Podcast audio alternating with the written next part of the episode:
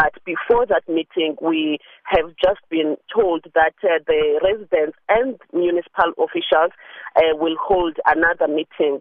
Uh, we don't know what is it about, but they have all gathered here now, and police are going to be part of that meeting, just like yesterday, because they were also part of the meeting that was held between the residents and the uh, uh, government officials, uh, talking about uh, the suspension of the protest that was uh, yesterday. Now, um, there is a group here, uh, just a few kilometers uh, when you move from Matatiele to Cedarville. There's a group of taxi operators there. Uh, they are stopping cars uh, that are from the town, and if they find that the cars are carrying passengers, uh, they tell the drivers to go back to town and drop those passengers because they are not allowed to transport anyone from and to Matatiele. Uh, Fundiswa, I'll tell you what, can you please just stay on the line for me because I understand we have on the line to us now community leader uh, Tebogo uh, Stemere, and uh, he is uh, perhaps in a position to tell us a, little bit more about that meeting that you just alluded to. Uh, Mr. Stemere, thanks so much for speaking to us here on Update at Noon. Yes, ma. How are you? I'm very well, thanks. How are you doing? I'm good. I'm good, man. So, uh, firstly, uh, just give us some of the reasons behind this protest. Why are the residents of Matatiele protesting? Uh, Sakina, you'll recall that uh, since 2012, uh, we've been appealing to the government to say uh, they must look uh, in these issues, uh, road issues, uh, connecting Matatiele with the locations. Uh, ever since 2012, we haven't actually gotten uh, uh, or answered on our appeal. So this time around, we are saying uh, for our government to see that uh, our business is, is, not actually uh, sustaining us.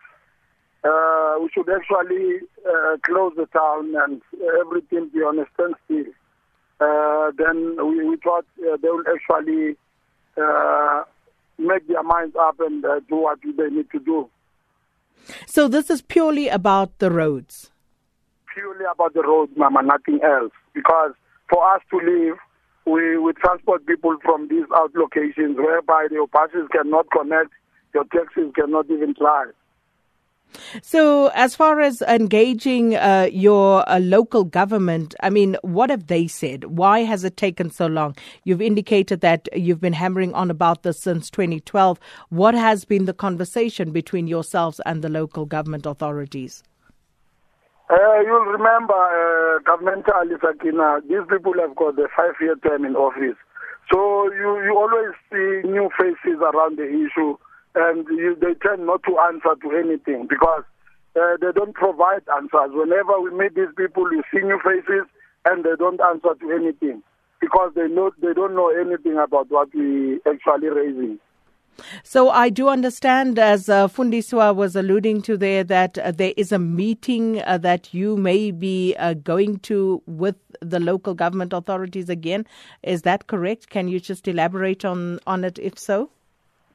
Correct, because now at 12 o'clock we should be uh, in a meeting with the municipality because, mind you, we, we've got issues here with the local municipality roads. Then we've got issues with transport uh, department roads. So now we're going to the meeting uh, specifically for municipal roads only. Then at 2 o'clock, the MEC, we believe she will be here to address with the us with the thing with the what you call the transport department role. Mr. Stemere, just a, a, final one. You know, um, w- what would it take uh, to end the shutdown? The road, Sakina. All we want the road. Uh, we're expecting that municipality will first say, these are the things we're going to do. Give us the program on when and how. Same thing with the MEC. All we want is the road, Sakina, nothing else. All right. Uh, Mr. Stemere, thank you so much. Uh, let me release you so you can go to that meeting, prepare for it. Um, as you said, uh, two meetings back to back now. First uh, with the municipality and municipal officials, and then with uh, the MEC for Roads and Transport, who's expected in Matatiele at around two. But right now we have uh, Eastern Cape Premier Phumulo Masualle's spokesperson, Sizwe Kupelo, to us also. thanks so much for speaking to us this afternoon. Afternoon and afternoon to your, to your listeners.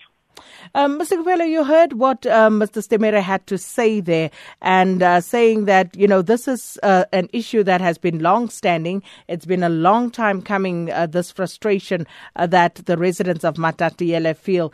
Um, how long have you been aware of it?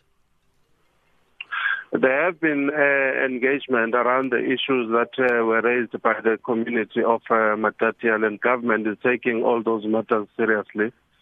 Uh, this is why the MEC is going there, not for the first time. Of course, she had a discussion with, with a discussion with the premier, and it was agreed that uh, the MEC would go there, being accompanied by the provincial police commissioner to deal with the issues. And with regards to the matters that are being raised, especially the issue of roads, the decision has already been taken uh, for those uh, roads to be fixed. So, when was that decision taken? Uh, a decision, there were engagements uh, last week, and uh, a decision was then taken for, for some of the roads to be to be fixed. And processes were started last week already by the Department of Transport so, to achieve that goal.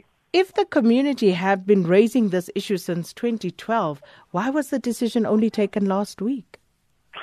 No, no, no. It's a decision to t- to to deal with the roads. There have been engagement, and some decisions were taken, and, and matters were handled by various stakeholders and various levels of government with regard to various issues that were put forward by the community. No, we, we're only talking about roads here, uh, Mr. Um, uh, Kupelo. We're not talking about anything else because the community leader was very clear that this is purely about roads and nothing else.